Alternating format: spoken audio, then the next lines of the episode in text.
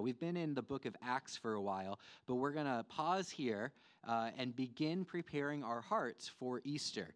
And um, so, if you've got a Bible with you, or if you want to borrow one of the red ones on a chair nearby, we are going to be looking at John chapter 6.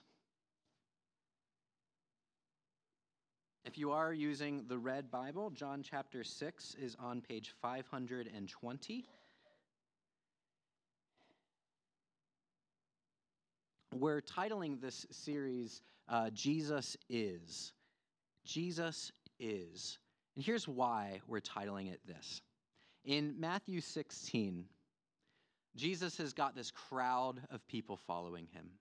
They're going from town to town because they've heard about Jesus and they want to see for themselves who this person really is. And along the way, Jesus turns to his disciples and he asks, Who do the people say that I am? Imagine going down to Case Western University and asking students or faculty members, Hey, who do you say that Jesus is? Or even going to the art museum and asking families, Hey, who do you say that Jesus is? or go across the street to Cleveland Clinic and ask doctors, nurses, and patients, Who do you say Jesus is? You'll have more answers than people asked. And that was true for Jesus and the followers who were coming around him. But Peter stands up and says, Jesus, you are the Christ, the Son of the living God. And it is on that proclamation that the entire history of the world has changed, that Jesus is the Christ, the Son of the living God. And so, this is perhaps one of the most important questions for you to answer. Who do you say Jesus is? Because it not only has the power to change the world, it has the power to change your life. And so, for the next six weeks, including Good Friday, we're going to look at seven statements that Jesus makes about himself in the Gospel of John, where he clearly tells us who he is. And the first one we're looking at from John 6, Jesus says he is the bread of life. He is the bread of life. And he says this just after having done this wonderful miracle of feeding 5,000 people on the countryside with just a couple loaves of bread and fish. And the people are looking for more. And he comes to them and says, I am the bread of life. As we look at this passage and this ensuing conversation that takes place between the crowds and Jesus, we're going to see that Jesus is inviting us to do three things. If you've got a bulletin and want to take notes, these are where I'm headed in my sermon. Jesus is inviting us to do three things. First, he's inviting us to hunger for him. Second, he's inviting us to rest in him. And third, he's inviting us to feast on him. Hunger for him, rest in him, and feast on him. Let's go ahead and read this passage. John chapter 6, beginning in verse 22.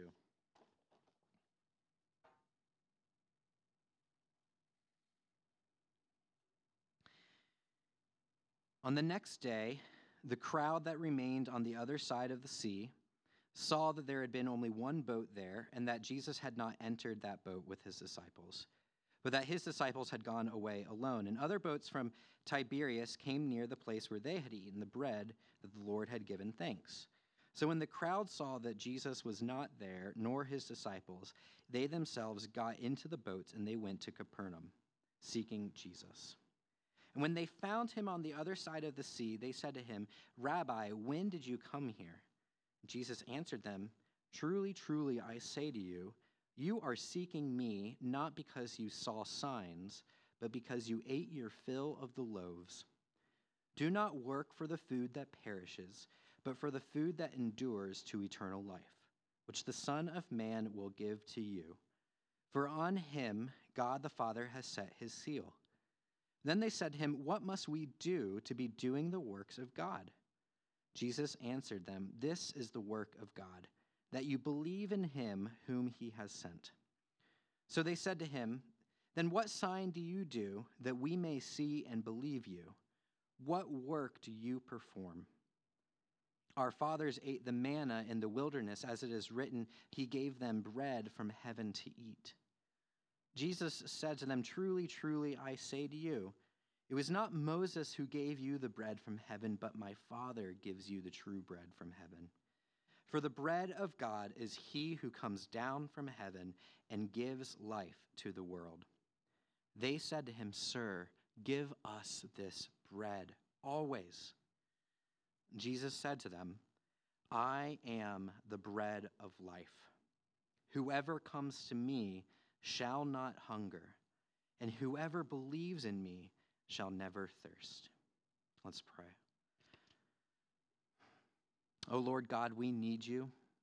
We don't know how much we need you. And so we ask that your Spirit would open up our understanding of our desperate need for you. We thank you that you give yourself to us in your word. We ask through your Spirit that it would bless us, that it would convict us, and that it would strengthen us in the love that we have from you in your Son, Jesus. In his name we pray. Amen. So, first, Jesus inviting us to hunger for him. Our story begins with the crowd searching for Jesus. They've gotten into boats and they've crossed the other side because they don't know where Jesus is, but they think he's over there. And so they find him and they come up to him and they ask, Where have you been? When did you get here? They are pursuing Jesus. But Jesus says, Hey, you're looking for me for all the wrong reasons. He says in verse 26 Truly, truly, I say to you, you are seeking me, not because you saw the signs, but because you ate your fill of the loaves. The crowd is hungry for more food. I mean, they just came from this wonderful miracle where Jesus gave them more food than they could ever imagine, and they want more. Jesus is saying, Look, you need to come to me because you saw what I can do and you want to follow me, but rather you're coming because your hunger is for food and you think I can give you that. Jesus is inviting the crowd and he's inviting us to recognize that we do have a hunger, but that that hunger needs to be for something deeper than anything this world can offer needs to be deeper for something that'll truly satisfy what we desire in our souls. John's gospel describes this spiritual desire, this deep heart desire, as a desire for life. A desire for life, not the kind of life that you might learn about in a biology book with bones and muscles, but life that's extravagant and exuberant and joyful and animated, that kind of life. We have a desire for life that's lived to the fullest. And John's gospel, you'll, you'll recognize words. He uses words like eternal life, abundant life. These are the same thing. We have this desire within us, all of us, for abundant eternal life. In each of us, there is this hunger.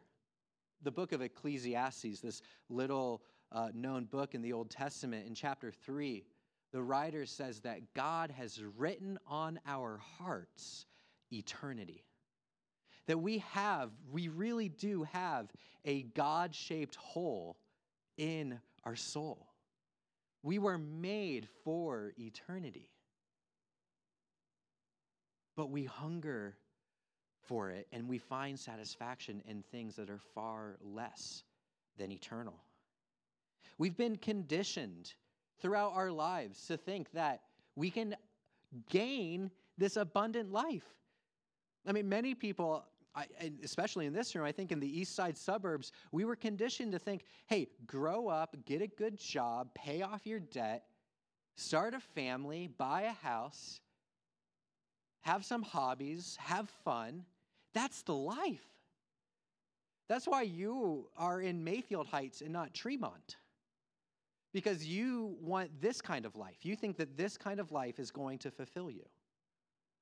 We have this hunger for satisfaction. We, we have this drive for fulfillment. But here's the thing do those things really satisfy us?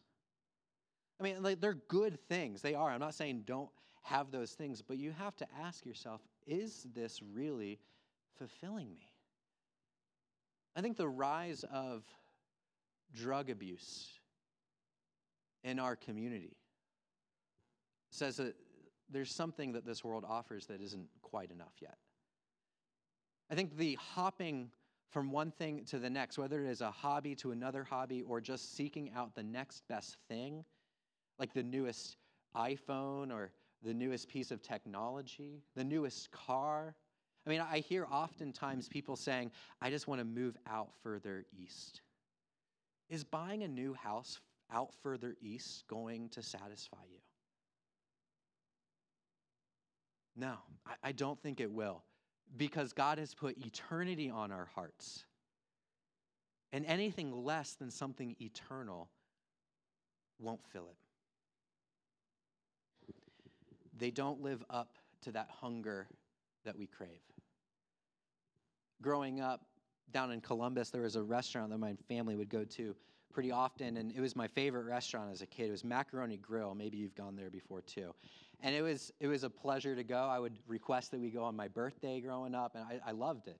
And there was one specific dish that I remember having for the first time, and I loved it: the penne rustica, with this beautifully baked penne pasta with tender pieces of chicken and shrimp and pancetta with this granatilla sauce. Oh, my mouth is just watering thinking about it. I loved it. And as soon as I had that first bite, I knew I didn't want to eat anything else in the world. And so the next time we went, I was just so excited. I want the penne rustica. And they brought it to me, and I took that bite. And it, it wasn't as good.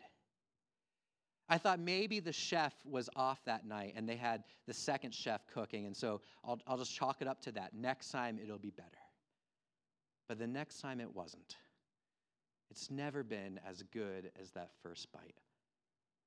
Have you ever had a dish that just in your memory is just the most perfect thing that you've ever had, and you've never been able to find anything that lived up to it?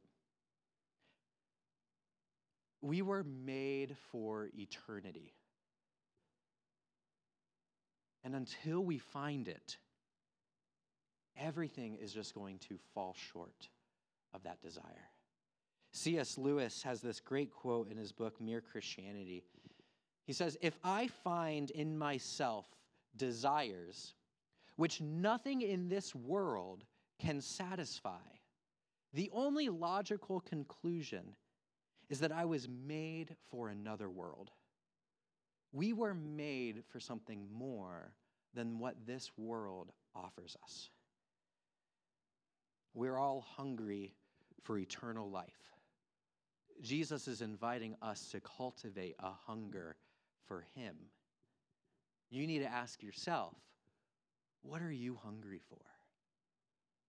What are you desiring? What are you looking for? Jesus is inviting us to hunger for Him. But He's not just inviting us to hunger for Him. We see here also, He's inviting us to rest in Him to rest in Him. Jesus understands that our hunger for life can lead us to food that just doesn't satisfy. He even makes this comparison in verse 27. He says this Do not work for food that will perish, but work for the food that endures to eternal life, which the Son of Man will give to you. He's drawing this comparison between the things of this world that are good, but they will come to an end one day, and they can't satisfy you, versus the things of this world that are good, that are deeper than the world. They're sort of soul things, and those are the things that we should be working for that last into eternity. David Brooks, who is a New York Times opinion writer, he's written a number of great books. He wrote this in agreement with Jesus about this comparison. He, he talks about the things of this world that are good but don't last versus the things of this world that we ought to cultivate that continue on. He says this About once a month, I run across a person who radiates with life, with inner light. These people can be in any walk of life, and they seem deeply good. They listen well, they make you feel funny and valued. When I meet such a person, it brightens my whole day. But I confess, I often have a sadder thought. It occurs to me that I have achieved a decent level of career success, but I have not achieved that inner life. I have not achieved that kind of generosity of spirit or that depth of character. He goes on and says this It occurred to me that there are two sets of virtues in this world there are resume virtues, and there are eulogy virtues. The resume virtues, these are the skills that you bring to the marketplace. But there are eulogy virtues. These are the ones that are talked about at your funeral. The things of the soul, whether you were kind and brave, honest and faithful, whether you were capable of deep love. David Brooks and Jesus are in agreement. There are the things of the world that we define as resume virtues, and there are things of the world that we cultivate like eulogy virtues. This is the kind of food that we should desire. Because there is a kind of food that will perish, it won't go with you into the next life. But there are things to cultivate within you, that inner life that will. I think it's this desire for that inner light that David Brooks talks about that leads people to religion. It's this desire for the soul things, character, that lead people to religion, whether it is the Christian church or any other faith. It's because historically, religion has been where character is formed. I, even people that grow up in the church and then leave when they've got kids, they tend to come back to the church because they want to raise their kids to have character. And the crowd understands this link between religion and character, between religion and doing what will cultivate that inner life. Because they ask, Jesus, tell us, what are the things that we must do that God wants us to do? That's the whole thing about religion, right? Religion is saying God wants you to do this. And if you do this, then God will be pleased with you. You'll form the character that you want, and God will be pleased with you. That's what religion says, right? That's what the crowds understood. Their question boiled down to this What must I do to obtain eternal life? Have you ever asked that question? What, what does God want me to do? What must I do for God to obtain eternal life? Well, Jesus' answer it wasn't what the crowds expected, and maybe it's not what you expect either. He doesn't say, follow the law. He doesn't say, be nice to your neighbor. He says this in verse 29 The work of God is this, that you believe in him who he has sent. Believe in Jesus. That's the only thing you need to do. Believe in Jesus. I love how one commentator defines this word believe in the Gospel of John. He says it means to relax in Him, it means to rest in Him, to stop working, stop striving for your acceptance, and fall back into the arms of Jesus. This commentator says the whole point of the Gospel of John is to create this relaxation in Jesus. Jesus is inviting us to rest in him. This is the whole message of the gospel. We strive in our own abilities to try to make ourselves accepted by God. Whether that is through a successful career, raising a family, having good inner character, we try to make ourselves worthy of God's love. But the gospel says you can't do that. But Jesus has done everything that you possibly want to do. He's done that on your behalf. He's lived that perfect life and has gained the acceptance that we so long for. And he says, Take it, it's yours. Just rest in me. Rest in me. And we all know that, that feeling of rest, right? After a long day of work or with the kids, it's finally time to rest. And so you plop down on the couch and you let out a sigh. Ah, resting. Or, or when you have gone grocery shopping and you, you want to try to make it all in on one trip. And so you load up your hands with the bags and you're walking in and it's cutting off the circulation. And then you rest them on the counter and you feel that relief. Resting is so nice. Would you fall back into the arms of Jesus? Here's why, though, I think that it's harder than that. Have any of you guys done a trust fall? Where you stand on a platform, you've got your arms crossed and your eyes closed, and they tell you to just lean back. It's scary.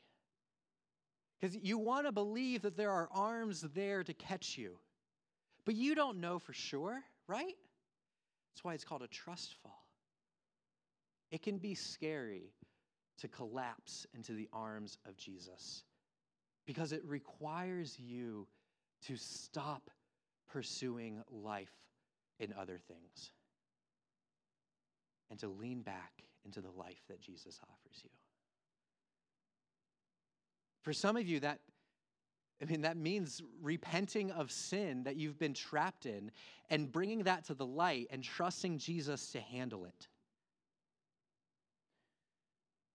Some of you, it means reprioritizing the values that you have and the time that you spend on other things. Are you really trusting in the life that Jesus offers you, or are you pursuing it elsewhere? To rest in Jesus it's so comforting, but it can be scary. And that's why Jesus invites us to do one more thing so that we can trust him and know that when we fall back, he's there to catch us. Not only is he inviting us to hunger for him, and he's not just inviting us to rest in him, but finally we see that he is inviting us to feast on him to feast on him. The crowds understand what you and I understand that it is difficult to rest in Jesus. And so they ask him, Jesus, prove to us that you are trustworthy. Prove to us that you can do the thing that you are calling us to do. They say, Give us a sign. What sign do you have that we may see and believe you, they say.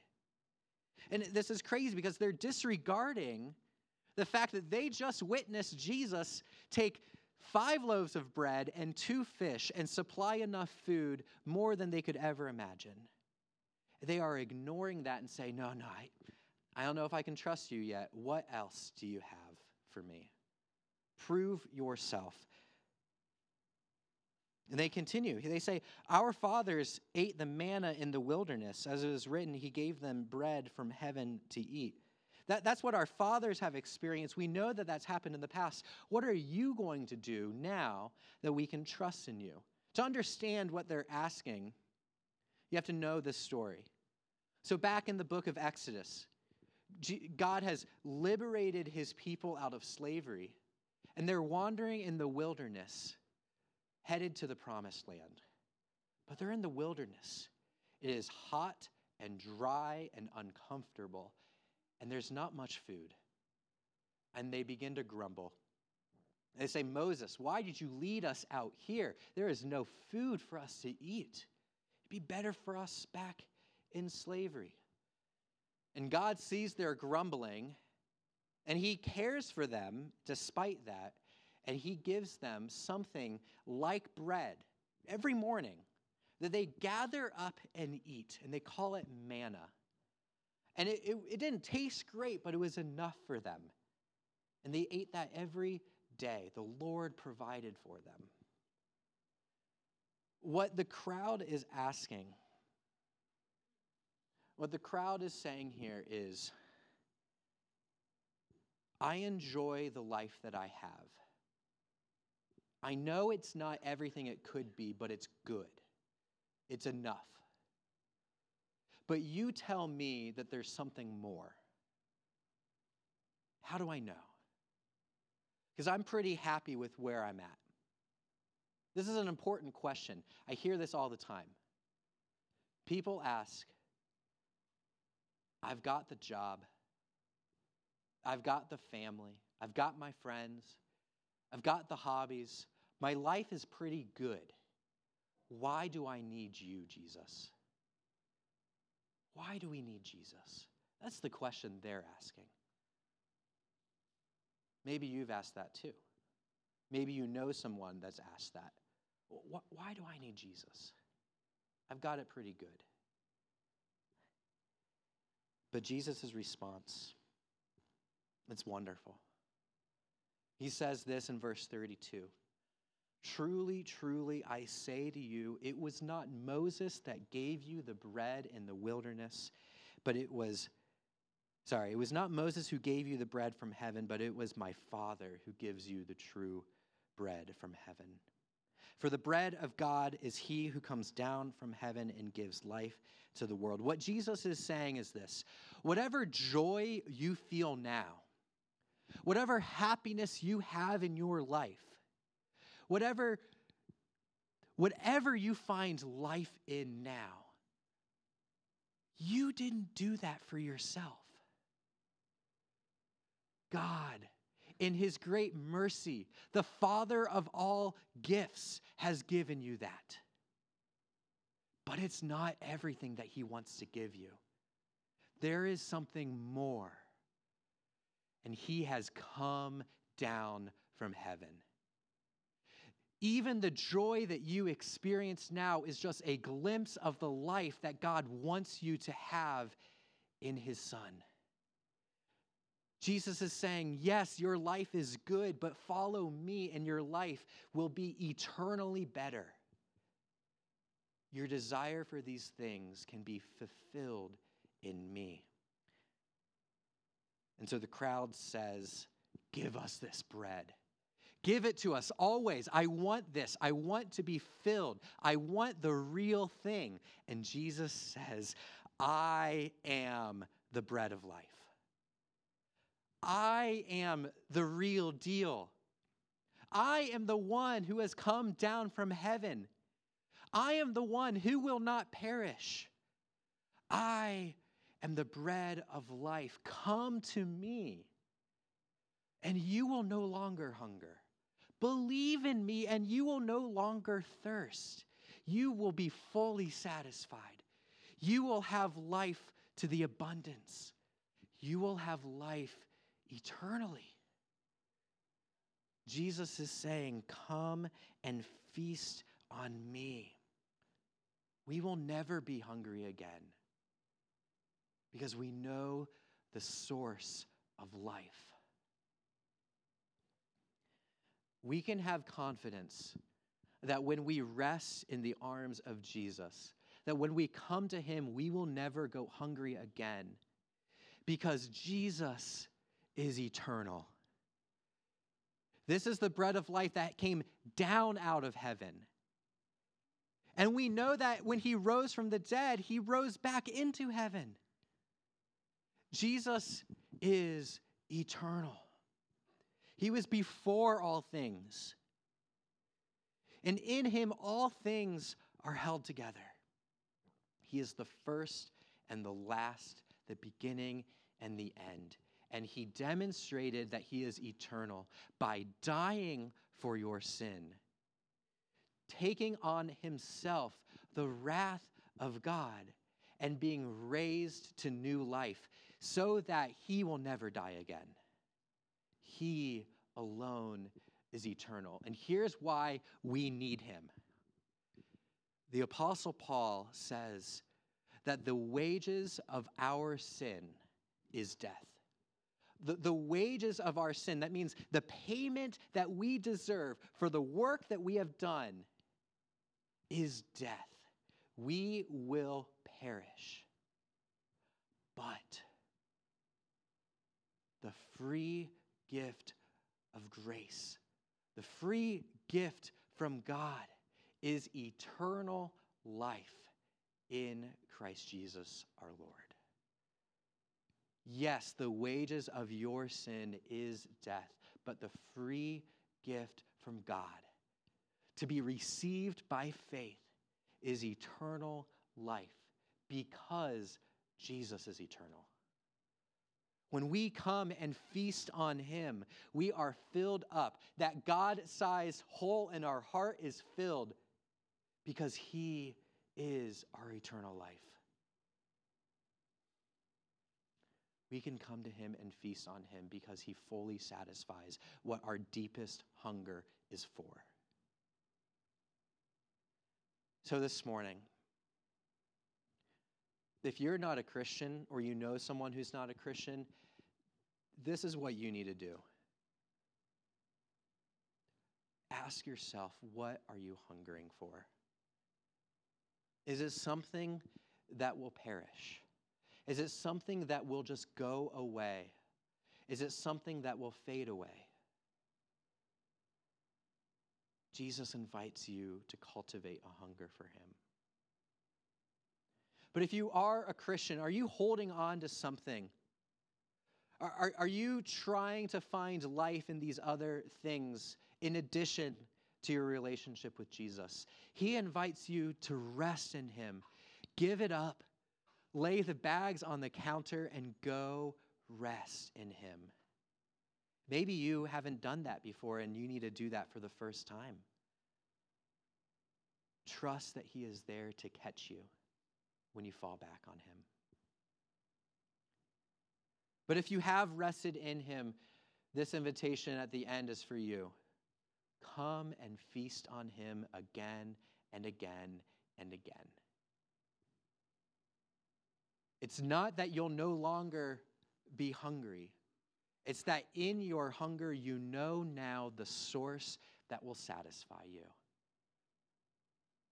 Come to Him again and again and feast on Him. Worship Him. Draw near to Him in His Word. Go to Him in prayer. Commune with Him in His body. He is here to fulfill you. Let us pray. Heavenly Father, we thank you that you sent your Son, the bread of life, to fill us, to give us life, to give us eternal life. Lord, we want to leave the things of this world that do not satisfy us, and we want to pursue you. Lord, you've given us a hunger, you've given us a desire. We ask through your Spirit that we would come again and again and be satisfied in your Son, Jesus. In his name we pray. Amen.